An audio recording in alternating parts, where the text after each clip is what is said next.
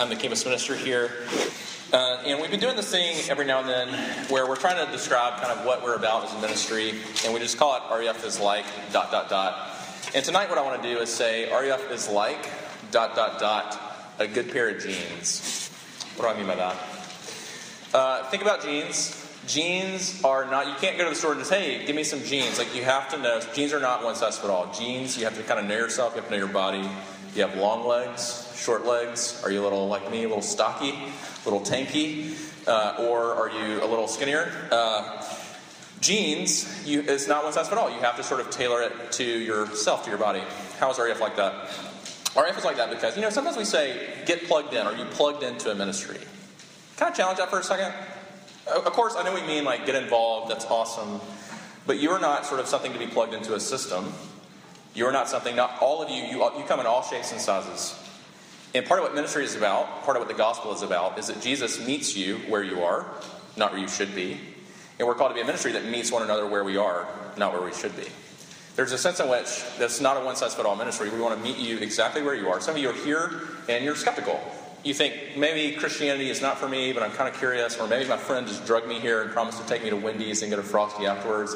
And if you did that, can I meet you afterwards? If you brought a friend like that, I would love to meet you and grab Frosties together. We could be best friends. Um, and some of you are here and you want to know more what it, what it looks like to follow Jesus on campus faithfully. However, you come tonight, we welcome you. And we hope that Jesus, you find or you have to be a place where Jesus meets you where you are and where people meet you where you are, not where you should be. That being said, well, I want to move into what I want to talk about tonight. We've been doing a series called Portraits of Jesus from the Gospel of John. And we are looking week by week at Jesus. And we're hoping, what I'm hoping will happen, even tonight, is that you would see Jesus or meet Jesus afresh. Sometimes we have our own notions that we come to about Jesus, and Scripture, if we let it, will really challenge it. And I hope tonight that happens. And I want to look at a passage from John 5. And I want to say at the outset here, this whole sermon is incredibly, it's got Tim Keller's fingerprints all over it. I'm incredibly helped by him here. But John 5, I'm going to read it for us, verses 1 to 18. Here's God's word. After this, there was a feast of the Jews, and Jesus went up to Jerusalem. Now, there is in Jerusalem by the sheep gate a pool, in Aramaic called Bethesda which has five roofed colonnades. In these lay a multitude of invalids, blind, lame, and paralyzed. One man was there who had been an invalid for 38 years. When Jesus saw him lying there and knew that he had already been there a long time, he said to him, Do you want to be healed? And the sick man answered, Sir, I have no one to put me into the pool when the water is stirred, when the water is stirred up, and while I'm going, another steps down before me. And Jesus said to him, Get up Take up your bed and walk. And at once the man was healed, and he took up his bed and walked. Now that day was the Sabbath. So the Jews said to the man who had been healed, It is the Sabbath, and it is not lawful for you to take up your bed. The Jews, I don't know if you know this, they had like 39 rabbinical laws about the Sabbath. This was one of them, not to pick up or carry heavy things. But he answered them, The man who healed me, that man said to me, Take up your bed and walk. They asked him, Who is the man who said to you, Pick up your bed and walk? Now the man who had been healed did not know who it was, for Jesus had withdrawn, as there was a crowd in the place. Afterward, Jesus found him in the temple and said to him, See, you are well. Sin no more, that nothing worse may happen to you. The man went away and told the Jews that it was Jesus who had healed him. And this was why the Jews were persecuting Jesus, because he was doing these things on the Sabbath. But Jesus answered them, My Father is working until now and I am working. This was why the Jews were seeking all the more to kill him, because not only was he breaking the Sabbath, but he was even calling God his own Father, making himself equal with God. Let me pray for us, and then we're going to jump in. Let's pray. Jesus, we pray that you would, much like you met this man and asked him this incredible question many, many, many years ago, that you would meet us here tonight. That you would ask us the same question do we want to be well? Do we want for you to heal us? And Lord, I pray that, that as we think through this whole text and as we look at it, Lord, that you would show us that you truly are the same yesterday, today, and forever. And just as you absolutely transformed this man's life, that you can do the same in ours. We pray these things, Lord Christ, in your name. Amen. I want to start tonight with a question, and it's, it's a weird question. It's what's the best question you've ever been asked? What's the best question anyone's ever asked you? For me, I remember I was when I was in Statesboro, Georgia. I did RUF there at Georgia Southern for about five years, and I started toward the end of my time there going to a counselor in Augusta, and so I would drive over to Augusta and meet him at this pizza place, uh, Pizza Joint, I think it was called, which actually we have one in Columbia too. They make incredible barbecue chicken pizza. Ask Scott Behan, and it will change your life.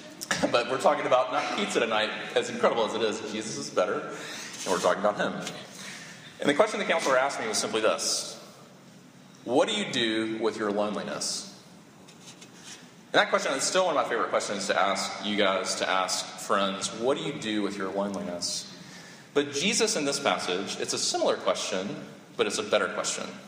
And what I want to do tonight is think about the question. The question is simply this Do you want to be healed? Do you want to be made well? And before we kind of get into what I think he's driving at, I want to sort of set up what Jesus is doing here. Three things I want you to see from this passage about what Jesus, his interaction with this man. First, I want you to see where he asked this question.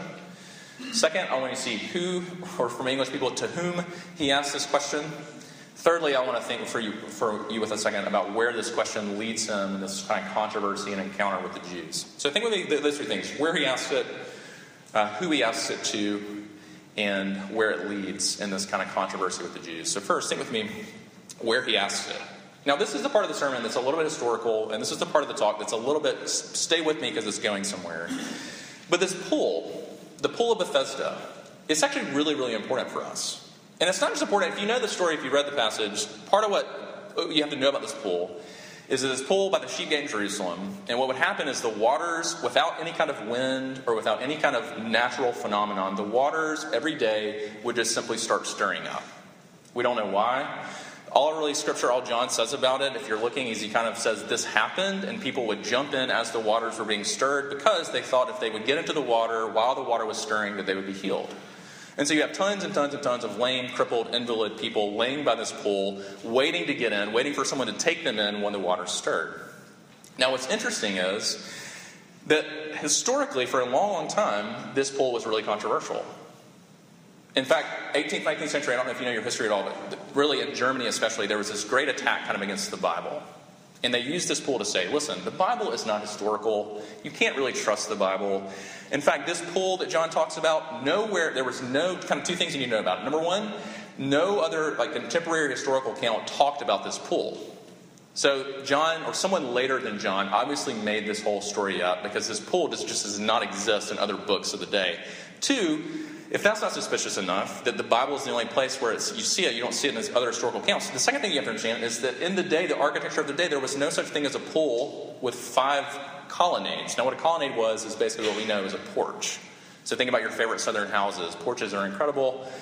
Drink sweet tea on a porch, you know, do fun things, rocking chairs on a porch. It's great. So this pool had five, and in that architecture of the day, that was unheard of. So they said, for those two reasons, this is totally made up. This must have been written much, much after Jesus' time by someone who clearly doesn't know A, that this pool never existed according to other historical accounts, and B, pools with five colonnades, five roof colonnades, just didn't exist in the architecture of that day. And so it was one of those things for a long time, scholars looked at it and said, 18th, 19th century, this is why you can't trust the Bible. It's not real, it's a legend, it's made up account to, to make us feel better about us, ourselves, to give us this inspirational figure like Beowulf. I don't know if you read Beowulf in your English classes, but Jesus is essentially Beowulf. He's a legend. These, these, he's been made up. These stories are made up. You can't really trust him. And it went like that for a long time until this time of year, 1888, archaeological dig in Jerusalem. And they find underneath this church called Church of St. Anne's this, these pool, this pool. It's two basins. What they found was two basins with a ridge between them. And as they kept digging, what they found was there were actually two colonnades in each basin, in each pool, and actually another colonnade in the middle of this ridge, which made for the fifth one. And it was one of those things where it was a huge discovery. It was kind of one of those things. It's one of those moments where you sort of say, Tim Keller talks about it, he says, it's one of those moments where you look at it and you say, aha, maybe I can trust the Bible. Maybe the Bible is actually telling the truth. But I want you to think, why does this matter? Like this whole this whole question of can you trust the Bible? Why in the world does it matter? Why don't you think about it like this? If the Bible is just good advice, if it's just a legend that's meant to inspire you to live the kind of life Jesus lived, then his, the, his, the history of it doesn't matter. The sheep, this pool doesn't matter. If it exists or not doesn't matter because the point of the story is to inspire you. The point of the Bible is either two things to instruct you in how to live a moral life or to, and then to inspire you to live it. If the Bible is good advice. But that's not what Christianity says. Christianity says that what it's about is not good advice, but good news. Good news about what Jesus has done in space and time to live the life you could never live, to die the death you deserve to die. And because of that, the history matters. This story matters. Because if it doesn't matter, do you understand? If, it, if, if, it's not true, if we can't trust it, then there's no good news. Think with me for, let me give you an example. This is a silly example, just, just track with me. Imagine after RUF, I have your number, and after RUF, you go home, you're climbing into bed, and I call you up, which will never happen because I don't use the phone. But let's just pretend, for example's sake. I call you up and I say, Hey, uh, John, uh, I need to talk to you. Your parents' house caught on fire. They were there. The good news is your parents were rushed to Sisters of St. Mercy Hospital, where Dr. Goodman is taking incredible care of them. They're in recovery. They're okay. So imagine you hang up the phone with me and you Google Sisters of St. Mercy Hospital. Nothing comes up. Dr. Goodman, nothing comes up. And you call me back and say, uh, Google Sisters of St. Mercy and Dr. Goodman, and nothing comes up. And I said, ah, I made that up. Your parents tragically died in the fire. I just wanted you to feel better. That takes out the news. The news matters.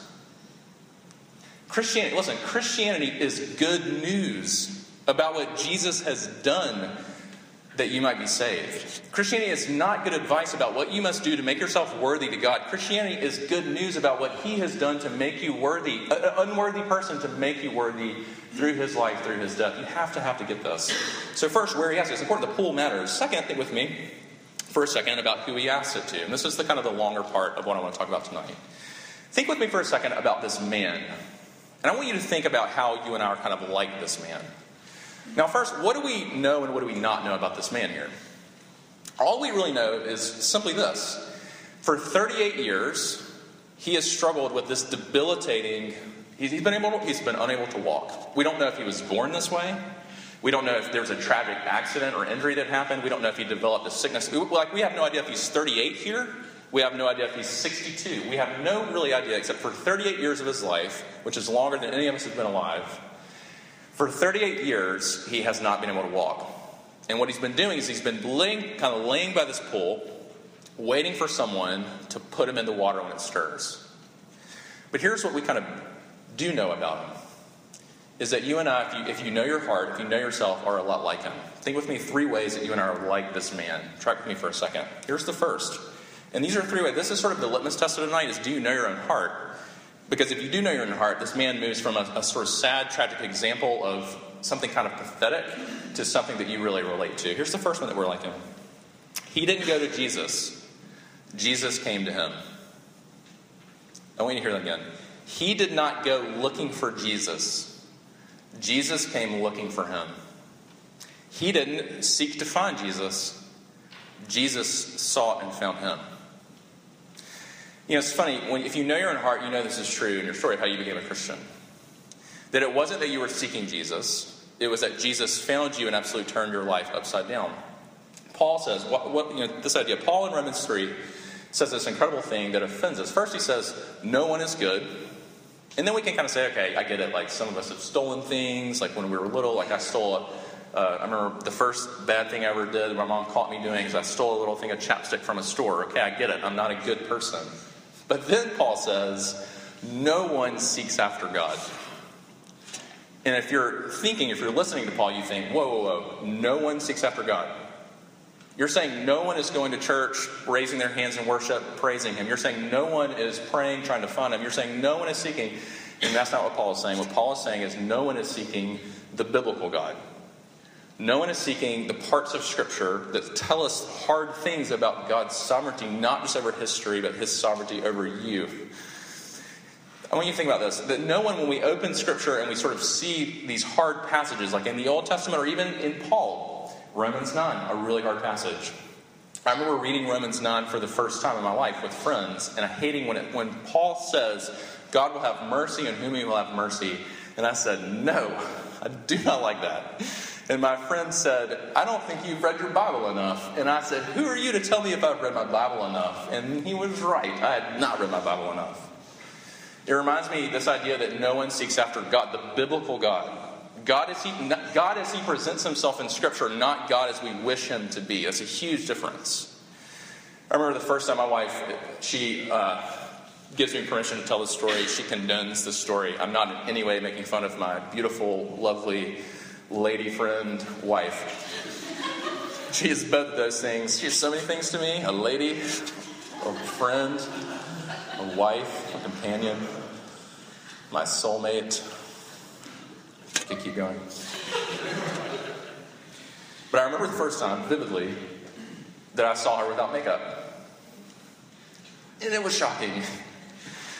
I, so probably you know my wife. She is a true blonde, and so she has blonde eyelashes. And I remember I was dating her. I was, I was we were at USC. I was picking her up for a date. I'd gotten there a little early, which is a I should have known. I was dumb, but I should have known better. Got there early.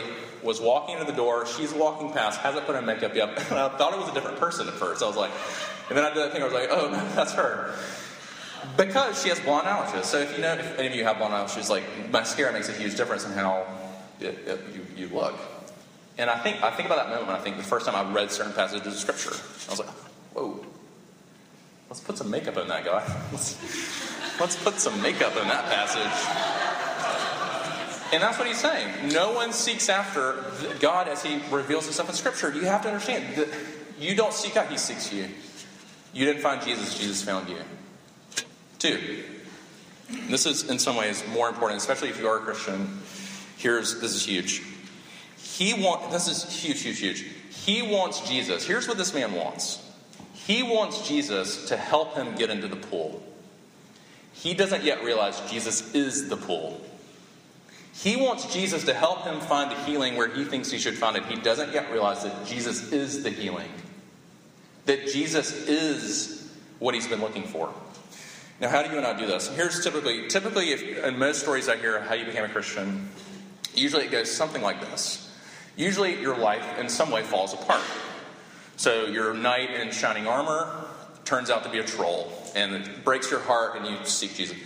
Or uh, you end up in rehab somewhere, like you end up addicted, and your life is crumbling. Or your GPA, for those of you who have been around a while, does that thing where it's like a Lil Jon, Lil Jon song where it just gets low, real low.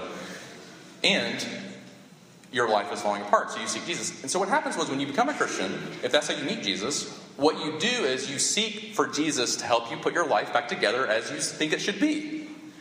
So you, you ask Jesus to help you get the girl back. You ask Jesus to help you get clean. You ask Jesus to help you get your GPA up, get your grades up. But do you see what you're doing?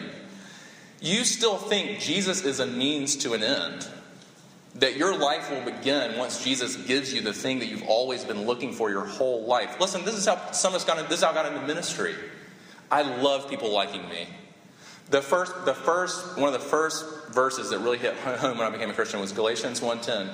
Are you still trying to please man, or are you, are you seeking to please God? If you were still trying to please man, you would no longer be a servant of Christ. And I can tell you, part of what keeps, part of what got me into ministry is I like people liking me. And what better way to like people liking you than, than like being with people and like, you know, trying to be the pastor to them and like make their lives better some of you, you know, some of you get into ministry because some of you will get into ministry or could get into ministry because you want to feel important. You've never felt important your whole life, and you get into it because you and you get you want to you get a leadership position because you want to feel important. Do you see what we're doing? We're asking Jesus. We're we still think Jesus is a means to a better life instead of understanding that Jesus is our life. Colossians, Paul says in Colossians, "My life is hidden with Christ above." The, the key phrase there is, "My life is with Christ. Where are you seeking to get Christ to give you the kind of life you want instead of realizing that Christ is your life? Where are you trying to get Christ to help you into the pool instead of realizing that Christ is the pool? Third, third where we're like this man. After this is where the story gets hard. Is after after this is the key word. After Jesus heals him, he still is selfish, self absorbed, and he still doesn't know what to do with Jesus. Doesn't really want Jesus messing with his life after Jesus changes him. If you look at it, if you're looking at the passage, when Jesus, the first thing he does is when Jesus heals him and slips away, he, he, the Pharisees come, the Jews come, and they're challenging, saying, Who did this? You're not allowed to do this on the Sabbath. And instead of kind of taking some of the ownership, he points, This guy did it. And if that's not bad enough, later in the passage, you get the vibe that he's either really dumb or he's really, really fearful of men. I think it's the second. That he is more afraid of being on the out with these Jewish leaders than he is being on the in with Jesus. And so Jesus finds him in the temple and he says, Listen, yep, listen, you're healed. You're walking. Go and sin no more. He says, Do not sin so that anything, nothing worse may happen to you. Now, that verse is fascinating. Is Jesus saying his crippledness was a result of sin? No, we know if you read the book of Job, suffering in our lives is not always a result of sin. It can be. It can be. Psalm 32, David says, I am severely depressed. Why? Because I have hidden my sin from you and I have not confessed it. But scripture also says Job's counselors, God rebukes Job's counselors so hard for going to Job and saying, You are in suffering because you have sinned against God. And God at the end says, No. Do not pretend to understand the suffering of my servant Job. So there's this tension here. But here's this man. He's a people pleaser. And so as soon as Jesus reveals himself, and says, My name is Jesus, I'm the one who healed you, he takes Jesus' name to the Pharisees and says, This is the guy. Now, what I want you to see is that you and I, this, this scripture, part of what I love about scripture is it is not embarrassed to show us the brokenness of the quote unquote heroes of the faith. You cannot read scripture, any hero of scripture, Paul, Peter, Abraham, Moses, all of them deeply flawed. All of them deeply, deeply, deeply selfish. Do you remember Abraham when he's traveling with his wife Sarah and he's so afraid of them knowing that they're married that he lies, and then the men take Sarah and are about to sleep with her before God reveals in a vision that it's Abraham's wife. He's a liar. We talk about David. We just talked about David in Psalm 32. David was what we would call a peeping Tom. David was so full of lust that he was just trying to find any kind of picture that he could drink up of women. The men in Scripture are deeply, deeply broken. The women in Scripture are deeply, deeply broken. I love uh, Simpsons there's an episode where Homer is reading the Bible, and he, he puts it down, and here's what he says All of these people are messed up, except this one guy. And I think, yes, that'll preach. Because the only hero of Scripture is Jesus. Because you look at the story and you think, this is not how the story should go. Jesus is supposed to meet this man, make him walk again, and this man, the first thing he's supposed to do is get up on his feet and bow down and praise, and that's not what he does. He gets up, doesn't even know Jesus' name, walking around in his selfishness, finds him in the temple, knows his name, takes it out of his fear of men to, to the people who are going to get Jesus killed. That's not how the story should go. And you've got a story that hasn't gone the way it should go. You've got a story full of brokenness. You've got a story after you've known Christ that's full of selfishness that's full of your own self interest, that's full of fear? And do you see tonight your need for Jesus? That Christianity, again, is not something you do to make yourself worthy of God, but something that Jesus comes into your life and says, Of course, of course you need me. That's why I went to the cross for you. So, first, where he healed, where he asked the questions to pull. Second, who he asked it to, and that's the question, right? This is the best question that's ever been asked. He asked this man, he asked us tonight, Do you want to be healed? Do you want to be made well? Do you want me to not be a consultant in your life, but to be the king? Do you want me not to be some example that you look to, for inspiration, but to be a savior? Do you want, and, and the answer, if we're being honest, is yes and no. Do you want to be made well? Third, last thing I want you to see is what the whole question leads to.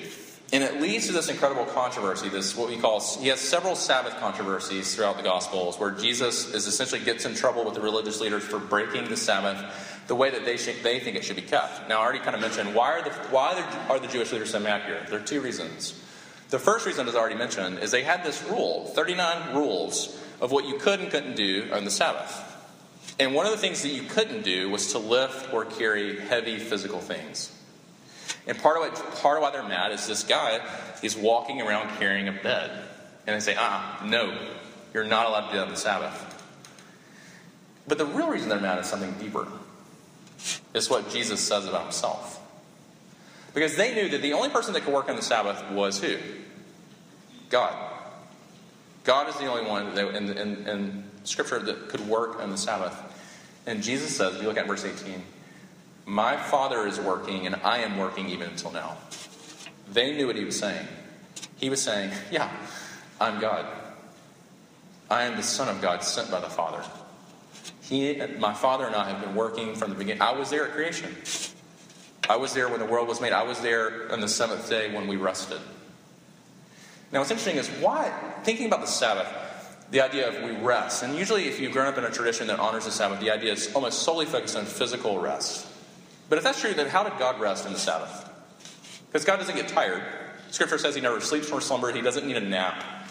There's got to be more to this idea of rest. And the idea of rest is simply this. When it says that God rested, what does it mean? It means that he was at peace, enjoying the beauty of what he had made. When, it, when Genesis says God rested on the seventh day, it means he was at peace. He was, he was resting in the sense that his heart was at peace, enjoying the things that he had made, the work of his hands. Now, it's interesting, when we think about work, usually it's hard for us, for those of us who are driven or for those of us who are not driven everyone in this room, usually you either overwork, and your work has you work hard. Why? You work hard to please your parents. You work hard to prove yourself. You work hard to prove yourself to the world. You work hard to prove yourself to yourself. Some of you don't work hard because you're so shut down because the idea of work is just you feel like a failure. You can't deal with the shame of not succeeding. And how in the world do you rest from that? Like, how do you rest from what Tim Keller calls the work underneath the work? The reason that you work hard the reason you want to be successful, the reason you want people to think well of you. How do you rest from the work beneath the work, the things that drive you to work hard? And when he says, unless you find the rest that Jesus is offering here, the one who worked to the point where he says, on the cross, he says, It is finished. What is finished? The work of your need to prove yourself. The work of your need to justify your existence. The work of your need to make something of your life. It is finished. Jesus has lived the life you could never live. Jesus has died to death that you deserve to die. And what he invite so in Matthew 11 when he says, "Come unto me, all you who labor and are heavy laden, and you will find rest." What he's saying is what? I'm the true Sabbath. I'm the one who worked the work you could never do, that you might come to rest in my work. And when you begin to rest in the work of Christ, it frees you up to work in all of your work unto Him, to work at it unto Him. I love, there's a. So, why don't we do this? We don't do this because we're afraid, I think. We don't do this because we're, we're afraid if we give ourselves wholeheartedly to Jesus that He is going to destroy our lives and destroy our happiness.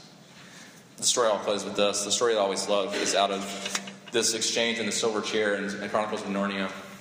And there's that scene, if you know that, that, that, series, there's that scene between Jill and Aslan when, when Jill kind of meets or sees Aslan for the first time. And I'm just going to close by reading this exchange because I love it. Aslan says, Are you not thirsty? said the lion. I am dying of thirst, said Jill. Then drink, said the lion. May I, could I, would you mind going away while I do, said Jill. The lion answered, this only by a look and a very low growl. And as Jill gazed at its motionless bulk, she realized that she might as well have asked the whole mountain to move aside for her convenience. The delicious rippling noise of the stream was driving her nearly frantic. Will you promise not to, to do anything to me if I do come? said Jill. I make no promise, said the lion. Jill was so thirsty now that without noticing it, she had come a step nearer.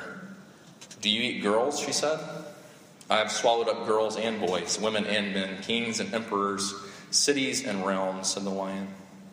It didn't say this if it were boasting, nor as if it were sorry, nor as if it were angry. It just said it. I daren't come and drink, said Jill. Then you will die of thirst, said the lion. Oh, dear, said Jill, coming another step nearer. I suppose I must go and look for another stream then. There is no other stream, to the lion. Why are you and I afraid to give ourselves wholeheartedly to Jesus? It's that deep fear that's been in our hearts since the garden. That if I do, this, does God really have my best? Does He really love me? And I want you to see Jesus on the crossing. It is finished.